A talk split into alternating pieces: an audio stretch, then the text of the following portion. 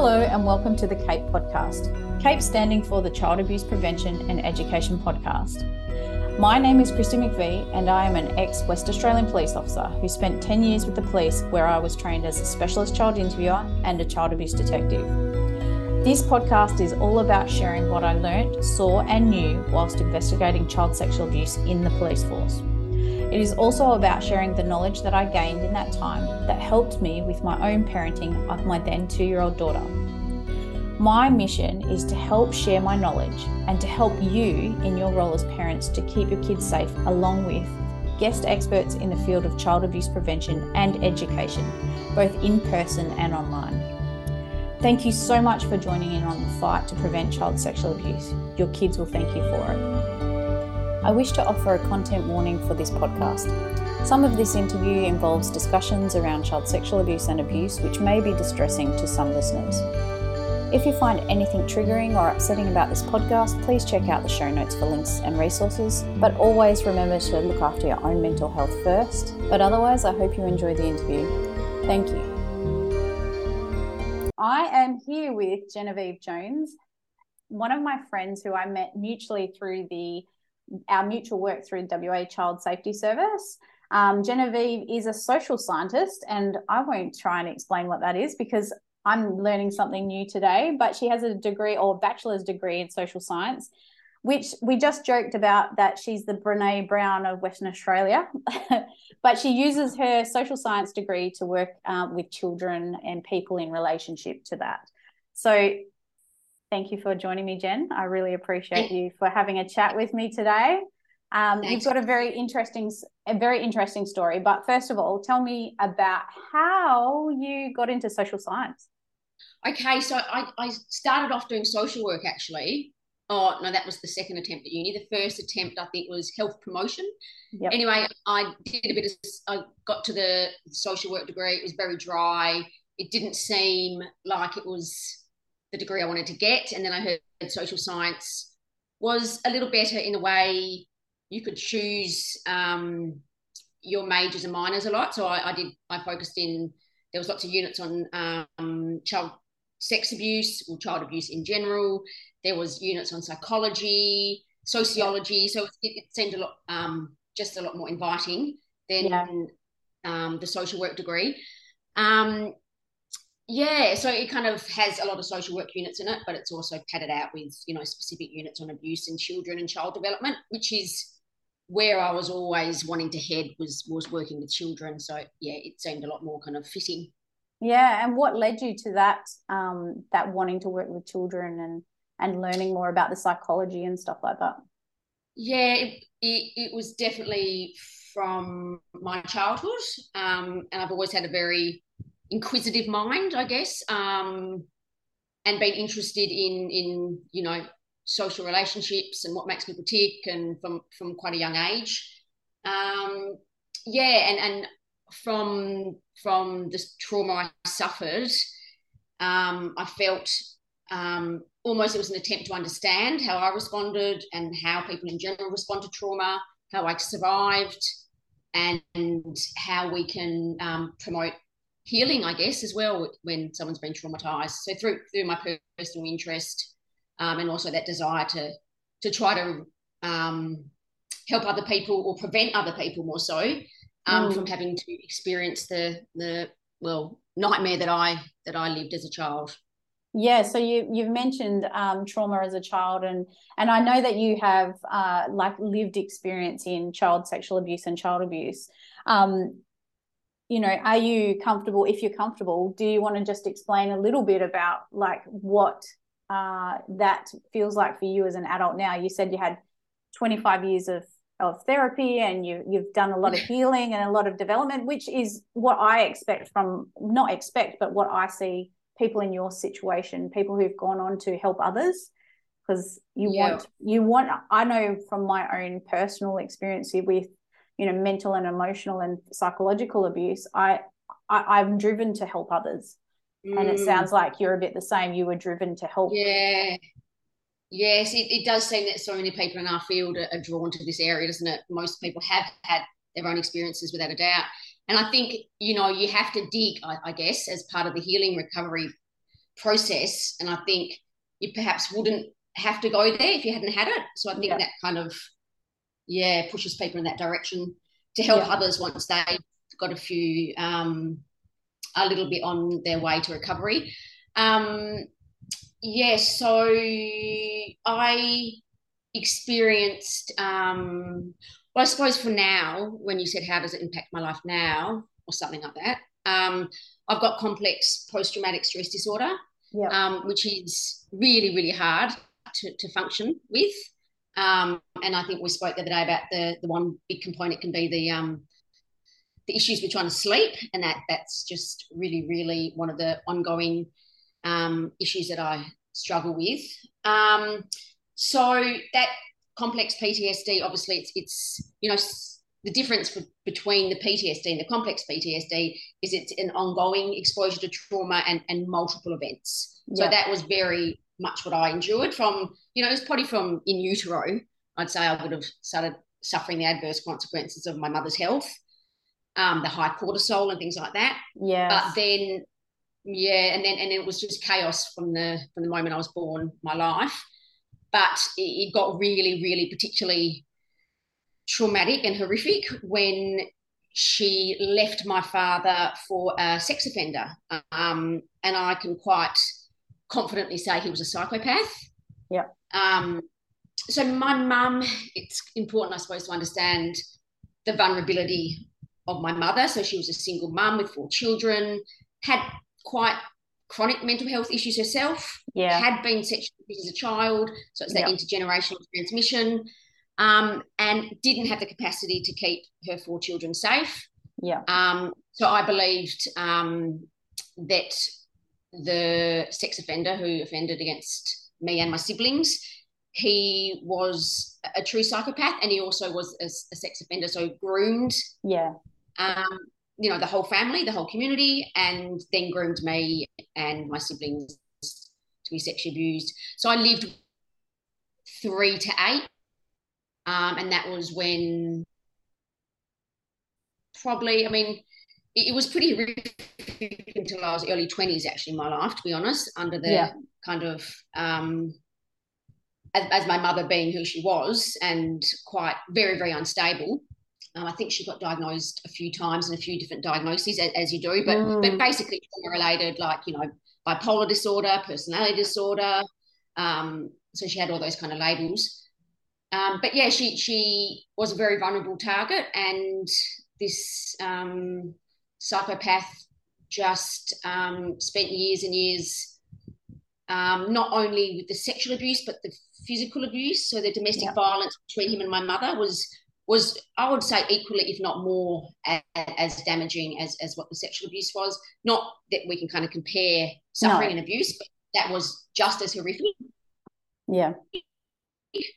Um, yeah, so that, that was um, definitely from from the moment that we that he started with all the abuse, um, I would have had P T S D. Yeah, um, yeah. Because his his um, behaviours were really quite um, extreme, sick. Yeah, very extreme. Yes, very extreme. Psychopathic, it's, I guess you'd say. It's something that you see. Um, well, I saw as a detective and working in child abuse in the child abuse yeah. squad. I saw very similar stories to yours where, wow. you know, like, and it seems to be that, uh, you know, parents who have been abused or are in domestic violence, especially domestic violence, they have yeah. a, they have this huge um, vulnerability that they, they're so much more vulnerable mm. to, to those people. They, they're searching for families like that who are vulnerable because, um, yes. And, oh, and your mum was vulnerable. Yeah. Your mum was vulnerable. So, yeah. Yes, she was so vulnerable. And, you know, like you say, yeah, they just magnetise to, to vulnerable families. And he had, you know, access to four children, and, and mum would go and work at night time. So, yeah. you know, we were just, um, yeah, extremely vulnerable. And, and that's just makes the crime so horrific to know that, you know, you're already struggling with the vulnerabilities. And then, yeah, then you get that on top of it. But I, yeah, um, I know. Yeah, and, and also, I, yeah, the, the trauma that my mum had, and she never dealt with any of it and became an alcoholic, and then um, wasn't able to identify abuse. She was being beaten up by him, um, and she was just, um, yeah, not able to protect us. Yeah, and we still see that today. Like, you know, we're in our forties and whatnot, and, you know, that was quite mm-hmm. common back in, that was much more common. You know, you saw it. Yeah, early eighties.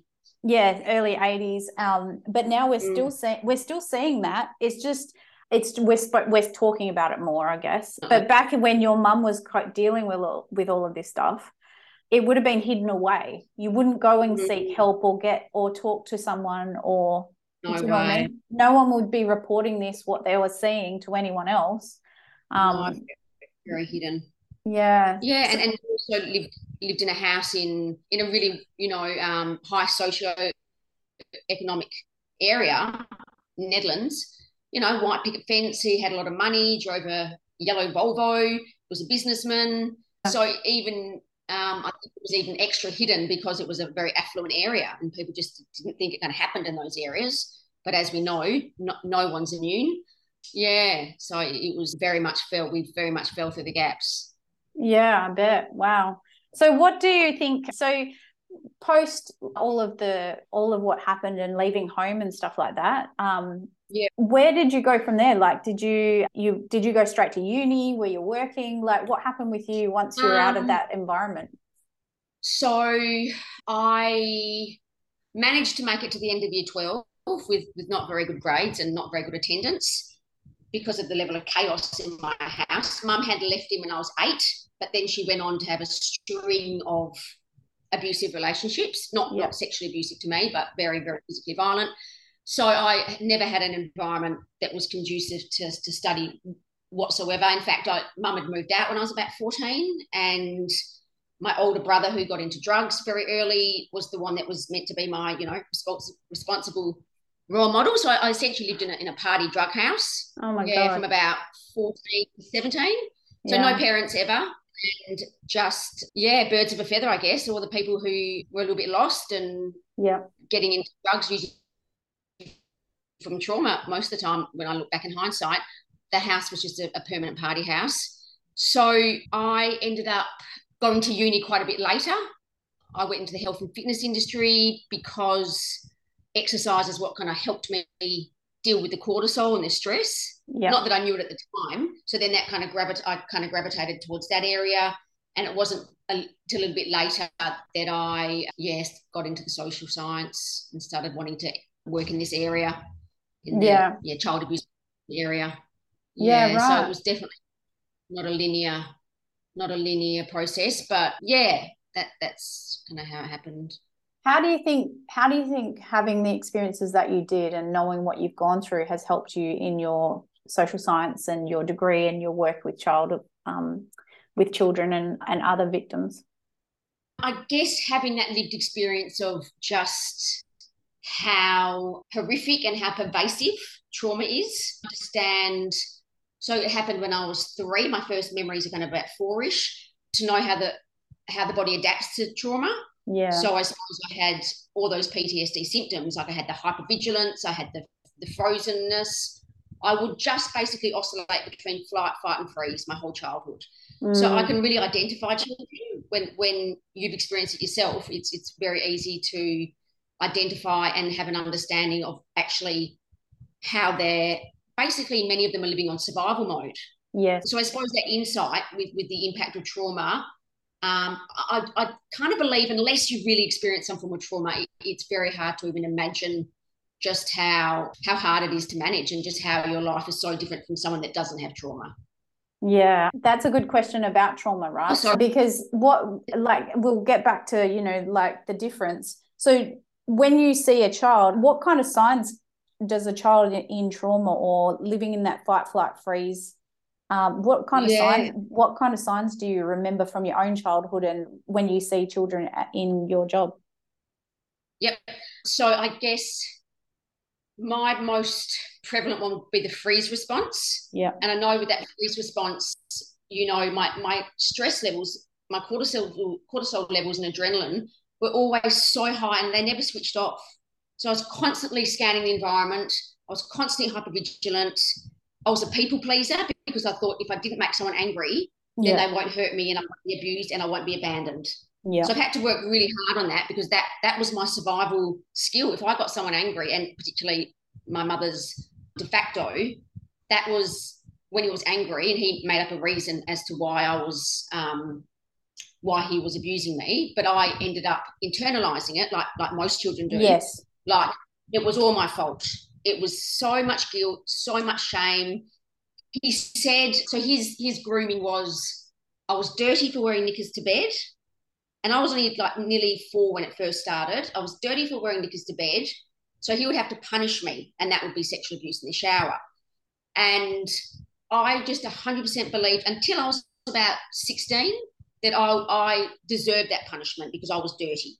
Mm. So so that guilt and that shame, and I think shame is something that, you know, it, it is so damaging for, yes. your, for your sense of self. So it's very fragmented. And, yeah, so I just oscillated between that freeze response, the people from a very young age, I was always waiting for the next crisis. I pretty much, if not daily, then weekly. So yeah. my, my whole nervous system just adapted to this ongoing, you know, preparing yourself for the next crisis really just completely exhausts and damages your nervous system. Does that show as an As well as your brain. So, you know, yeah. that little amygdala. Yeah. Sorry? Does, does that show as anxiety or like anxiety-like symptoms? Definitely. You know? Yeah. Yeah, I'd, I'd definitely say anxiety and um, that inability to actually just feel safe. And and I think, you know, from protective behaviours, we do that. We all have the right to feel safe and be safe mm. at all times. And I, I just didn't know what it was to feel safe. And mm. that, that's something I take forward. We can't assume that children even know what it is to feel safe because I, I wouldn't have been able to explain. It's only in the last probably five years that I can actually have a real fleeting glimpse of, of feeling safe in my body. Yeah. So I think all the disassociation, um, that definitely impacts your, your capacity to function. And I think disassociation is like that mental flight. So I physically couldn't get out of that bathroom or away from him. So mentally I would, I would escape. Yeah. So I think living with that that disassociation is um, really impairs your capacity to to do a lot of things. So is that like so is that like people who uh, might be a little bit making up, not making up, but like they're not often the dream world kind of thing, often daydreaming. Yeah, totally. Yeah. Uh, yes, exactly. They've taken themselves to another place, and and I can spot them in class. And sometimes it might just be that developmental, you know, daydreaming, but. I can I can spot it. I know lots of kids that are traumatised and you can see them, and, you know, teachers would often say, oh, you know, they're, they're, they're real daydreamers, and it's like, no, it's, it's trauma. Yeah. So I think it gives you that trauma lens. Yeah. Um, but very hard to focus because you just don't want to be in the moment because that's scary to be in the moment. So it's it's like almost a, symptoms similar to A D H D in a way as well, I guess. Very, very disrupted. So most photos you see when I was in primary school, I've got massive black bags under my eyes. And then in high school, I lived in the party house, and we were up, we were out drinking till late, and I wasn't sleeping yeah. um, because you know, we were drinking and doing stuff like that. Um, but then when I actually stopped, and the, all the P T S D symptoms just came and hit me in the face in a massive way, and I was virtually housebound.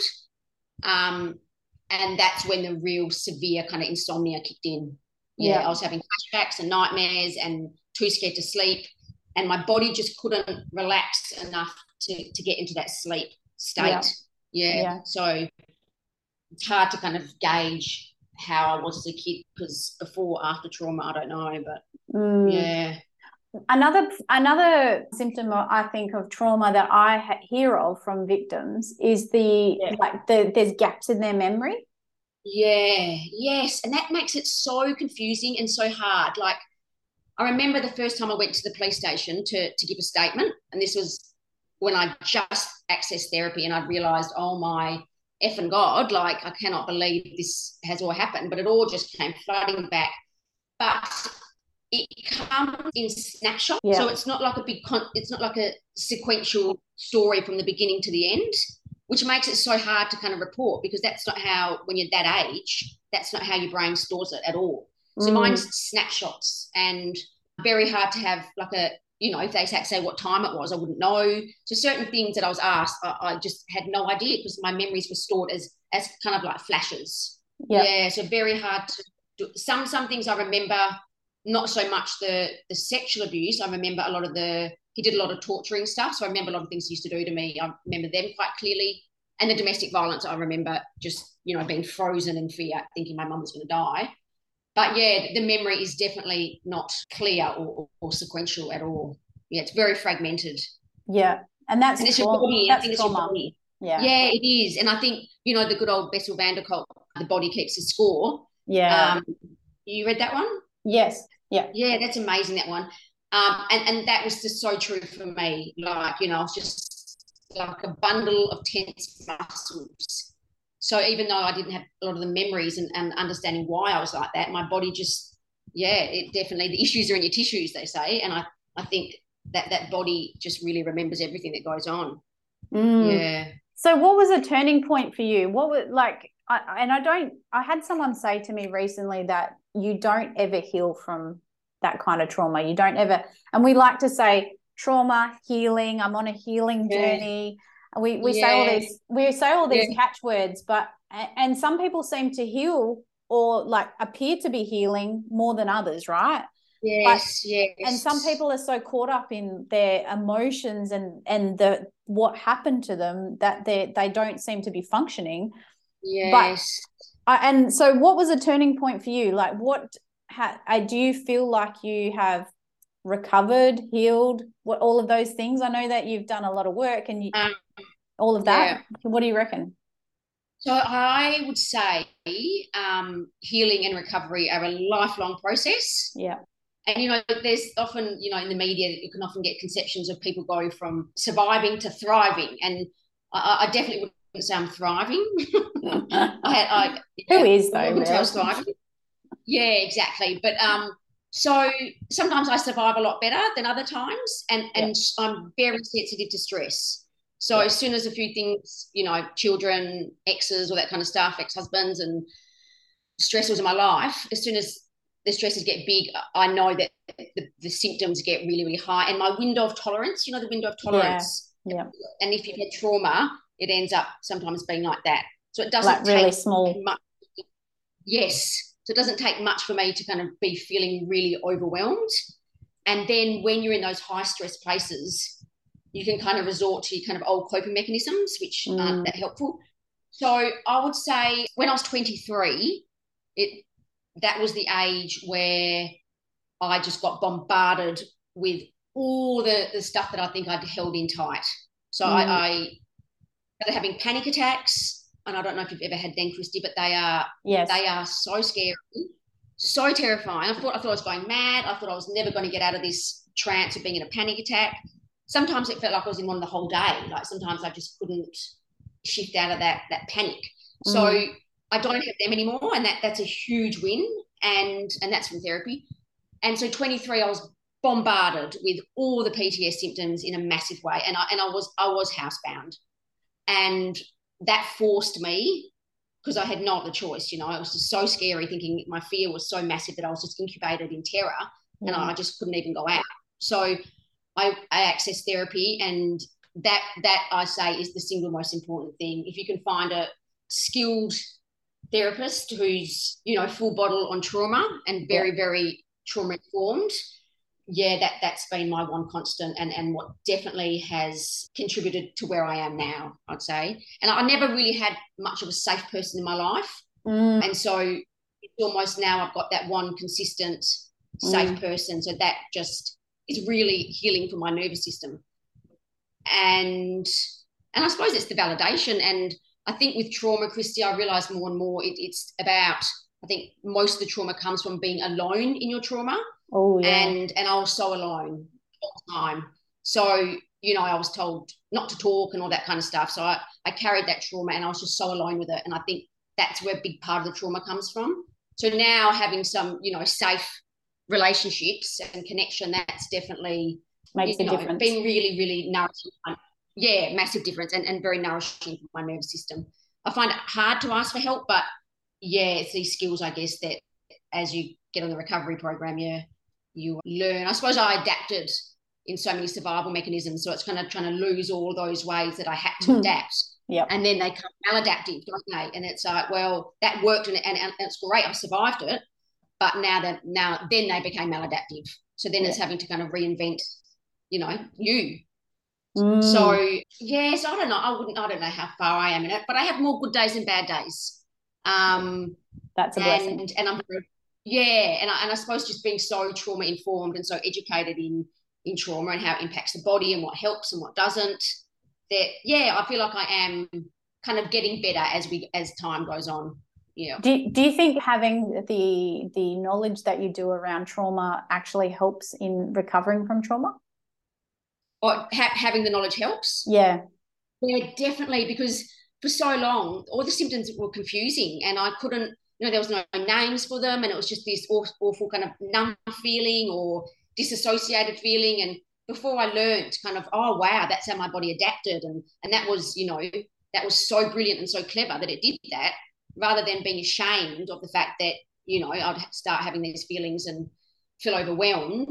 Yep. Um, yeah, having understanding that's actually a normal response to an abnormal situation. So it, it's yeah. quite de-shaming and, and quite empowering to know that this is what happens with trauma. Like, this is a symptom of trauma. Yeah, yeah. So... yeah, it help, helps a lot with the shame, I think, of, you know, feeling like you're a bit of a fruitcake, um, knowing that it's a, uh, it couldn't have been any other way. Well, you've said, you've said some really powerful things in the la- like just then, you know, you said that trauma, when you're alone in your trauma and you can't talk to anyone mm-hmm. and, and finding that safe person that you can talk to, that's not going to make you feel yeah. worse. And, you know, like, I, I haven't had it put to me that way. Like, the worst thing is is that you, you're alone with your trauma yeah. and it's the worst thing that can happen to you because you're yes. in it. It's just you in yes. it on, like, sinking basically. And okay. the second thing is is that that I really love that you pointed out is that knowing how your body reacts and why it's reacting and being mm. able to understand those reactions and realize that they're, like you said, it's a normal reaction for an abnormal experience basically. Yeah, yes. Like yeah. that's really powerful stuff. To, yeah.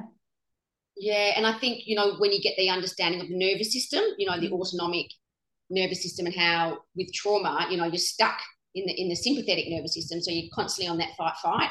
Yeah. So how we can actually control um, with with effort obviously and and time and practice to get out of that sympathetic into the the parasympathetic. And and there's so many ways we can do it and they're effective. So yeah. you know, it, it's it gives you hope because it's like I don't have to be stuck feeling like that all the time. There's, these are the skills that if I do them, then I'll take myself out of that, you know, that really uncomfortable flight, fight, freeze survival mode, mm. yeah, which is exhausting. And I think I did develop chronic fatigue for a few years and, you know, just all that adrenaline and running on that adrenaline ends up just depleting, depleting you. And, yeah, so it's exhausting living like that. It makes a lot of sense because obviously with my own situation, you know, getting P T S D from the policing and, and you know, it started off as hypervigilance and anxiety and then and then become um, P T S D. And, you know, how you were talking yes. about that that window of, what was the word? Window tolerance. Of tolerance. And I, yeah, I yeah. know myself that it got, it's like little. And I used yes. to have all the patients in the world, all the patients in the world. I know. Yes, and now, and now I've got very little. Yeah, it really does shrink it, doesn't it? It really does shrink it, and I try to explain to people like you don't understand. Like it doesn't take much before I'm just overwhelmed, and, and, and I'm just a few things, and I'm done. Like it was like you know I've got less than half battery life kind of thing. So yes. it, yeah, really, I think that's the part that really is it. It. I mean, I suffer mainly from all the P T S D, which is more anxiety than depression. But then when you feel restricted because you're like. I know I've got the skills, you know, I've got the, the capacity, but it, it is compromised by the trauma. Yeah. So, um, yeah, that, that can really, that gets frustrating, but, you know, you deal with it how you best can, I guess. I think a bit of compassion towards the fact that you have gone through all of that and you've survived and you're, you're creating, uh, you know, you're helping others. I know that being the people pleaser we are, we don't yeah. want to, we, we want to be more all the time. We want to be more, more, yeah. more, but yes. we can't. Never good enough. Anymore. Yes. Yeah. And, yeah. And I, and I think sometimes realizing your capacity and it's just, it's not an option anymore. Like you can't be the perfectionist. You can't, you're, you know, you, you can't pour from an empty cup kind of thing. Yeah. So it's like, you know, that kind of, I suppose, in a way forces you to do that self-care, doesn't it? Yeah. Which I would never knew what self-care was. So that's, you know, it really forced me to go, if I don't start, you know, looking after myself, then one, I can't look after my kids, but two, you know, you're no good to anyone. So mm. yeah, it yeah. does, does force the self-care. Oh yeah. And then you'll fall in a heap again if you don't, like you'll just be exactly. useless to everyone. So yeah. Um, yeah. So one question I ask everyone um, yeah. is that, and I've got this saying that if people knew what I knew, that or parents knew what I knew, they would yep. do things differently. So what's yep. one thing you can think of that if parents knew what you knew, they would do things differently? Yep. I think it is to have a, I mean, there's a lot of things, but I'll, what comes to the top of my mind first is, I know so many times in so many situations, and even when I've worked worked with families as a, you know, protective behaviours educator and a safety advocate, you know, they've just been in total bewilderment and shock and disbelief that something like this could happen in their family. And, you know, it's still a bit of a belief that it kind of happens out there and not not in our place or not in our suburb. And just for, for I suppose, parents to understand how prevalent it is, Mm. because I still think maybe it's a certain little level of denial that, you know, that that kind of stuff wouldn't happen in our family or to anyone I know kind of thing. But just, yeah, how prevalent it is. You know, we say, what do we say, one in three girls, one in six to seven boys. Yep. Um, and that, that's the ones that are just reported. And we know it's the most underreported crime. And also, I suppose that what I say in parent workshops is just making sure you always believe the child. And, and I did tell my mum at, um, was it sixteen years, about sixteen actually, when when it all started coming up. I think it was mm. quite repressed, and she didn't believe me, and that was trauma on trauma. Yep. And I'm still hearing so many stories of kids, you know, who are telling parents and they're dismissing it, saying they're lying, um, couldn't have happened, maybe they're just exaggerating. So I just think, you know, just that one simple thing, always believe the child, because that that would have changed my trajectory a lot, to have that validation and that belief from the very person who was caring for me, to then take his side and, and belittle me and shame me. And so that that was a bit of a turning point where I went off a very, very slippery slope with, with risk-taking and stuff like that. So so believing the child, knowing that um, it's actually something that is very common in society. Yes. Um, and and having the open, honest conversations, like not thinking that, you know, it's something that children can't handle listening to, as long as it's age appropriate, but just to make those ongoing conversations part of part of your child's life. Because, yeah, you know, yeah. yeah, so. I'm imagining as a parent, and after everything, and talking about age appropriate conversations, and we'll we'll talk about this and then um, finish up, but I'm yeah. imagining that after the experiences you've had and the knowledge that you have, as age-appropriate conversations, it would have been like talked about in your family. You wouldn't have hidden away from this subject, and I didn't. It didn't. I didn't hide away from it either. Like, you know, my three-year-old, I was talking about body autonomy and what, you know, all of these things, protective behaviours things. So, am it, it I right? Yeah, t- totally. Like, it definitely becomes almost the most important part of parenting. Yes. So yeah, so like you, Kristi, I had, you know, I had all the books, I had all the conversations, all the clips, you know, I'd be like, oh Mum, not another one of these books again. Like, yeah, it was it was so, so important. And um and and just knowing that, you know, obviously if you educate your children in the body safety and secrets and stuff like that, that, you know, you, they are less of a of a target yes. for sex offenders, and you're decreasing their risk, not increasing their risks of, you know, I, I had a mum once say to me, oh, I don't want my child doing what you're teaching. She'll lose her innocence. And I'm like, no, what loses their innocence is when they're being abused and they don't know what to do. Yes. Like, you know, so it's just, you know, it's they deserve that empowerment. It's their right to have that education to keep themselves safe. So, of course, it's, it's you know, I think the most powerful tool we have is education when it comes I, to reducing sex. Yeah, I one hundred percent agree. It's like yeah. my my big thing is, and it's, it's why I wrote a book about it. Um, yeah. You know, I, I didn't write it about protective behaviours, but I wrote it about my yes. experiences so that parents knew what I knew. Yes. But but I am one thousand percent protective behaviours education can prevent mm. child abuse, along with being a protective parent, along with being... Absolutely, you know, it does. It, we can prevent it. Um, yeah. yeah. Yeah, definitely. Well, thank you so much. So just to finish off, yeah. so you, we've gone through all of that, and you're yep. teaching protective behaviours, and and what else are you doing in your life? So I'm just actually really focusing on my girls at the moment, because they're both yeah. needing a bit of extra um, love and attention. Yeah, they certainly are, and I wouldn't want to put my attention anywhere else. Financially, it's not that great, but um, I'm happy that I'm in the position where I can actually do that. So, yeah, so it's really kind of being there for my children, and, and I guess I didn't have parents that were there for me, and my mum was yeah. very absent. Yeah. So it, it feels like a privilege that I can actually be there, you know, yeah. my children a lot. And then, yes, and I do the protective behaviours. So, I, you know, working one-to-one, teaching the protective behaviours program, doing a few workshops on grooming and for teenagers and things like that. But, yeah, so workshops and, and one-to-one kind of sessions I'm mainly doing at the moment. Yeah. I think, I think, and I can talk from experience, when you haven't had that supportive parenting role model, mm. that's all you want to be for your kids. Totally. I don't know. I Absolutely. don't know.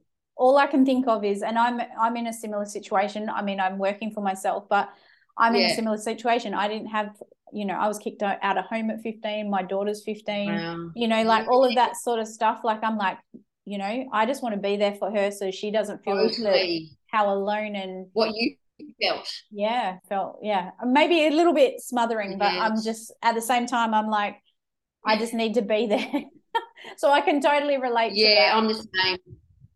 I'm the same, especially in those risk-taking years where I think, like I said, said before, you know, if you don't have that connection, yeah. you know, they don't care what you say. If you don't have the connection, they don't care what you say. So, yes, I read a lot of the, you know, how to, you know, nurture that that attachment with the children. I think that is probably the single most important thing as well. Else they don't care what you say. So, yeah, yeah. I think yeah. It's, it's time to spend, yeah, and exhausting. It's exhausting, yeah. I, I, yeah. I wonder, I don't think, I talk to parents of like adults, like they've got adult children. They're like, you never stop worrying about them. I'm like, no. I'm like, oh my God, my whole, and you know, because we have that anxious, oh. nervous yes. system, like yes. I'm forever going to be anxious and nervous about my child. I know, and they haven't even got their license yet, so I'm not looking forward to that. Thank you so much, Jen. I really appreciate you being so candid and sharing your story, and um, it's very inspiring, and it's also helpful, I think, people realising that they, they're not alone by hearing stories like yours. Yeah, yeah. Oh, thanks, Kristi. It was a pleasure to be on your podcast, and um, there was no yawning and no yelling at your, your husband, so I think I have to explain this now. Thank you very much, Jen. So um, I've got a, I, thanks, Jen, for dobbing me in. Um, I've got a group, a, a group chat, you know, a Facebook group, um, and I I do a Facebook Live now and again, and, and and Jen's laughing about the fact that my husband walked in on my Facebook Live, and I ass- assertively, Very told, assertively assertively told him off whilst on the Facebook Live. And she thinks very good value. It's a great way how you can make a serious topic and actually make most people, you know, do a, quite a few belly laughs in your in your online chats. Kristi, I think they've become part of my therapy, actually, the laughing therapy, and I oh. learn from it as well. Oh, awesome. All yeah. right. Well, thank you for listening to this podcast episode. Education empowers children and it empowers parents, and education prevents abuse. That is why I'm here, and that is why you are here. So thank you. If you want any further information or support, follow me on social media, either under Kristi McVee or cape-au social media accounts. I'll put the links in the show notes. You can also purchase a signed copy of my book, Operation KidSafe, via the website at w w w dot cape dash a u dot com. Also on my website is a free ebook titled ten Tips to Keep Your Kids Safe from Abuse, and self-paced courses for parents to help you in your journey of child abuse prevention. Don't forget to join our free Facebook group called Operation KidSafe Parenting Group. Please see the show notes for any extra information, links and help should you be looking for extra support. Thank you once again for giving a shit about preventing child sexual abuse. See you next time.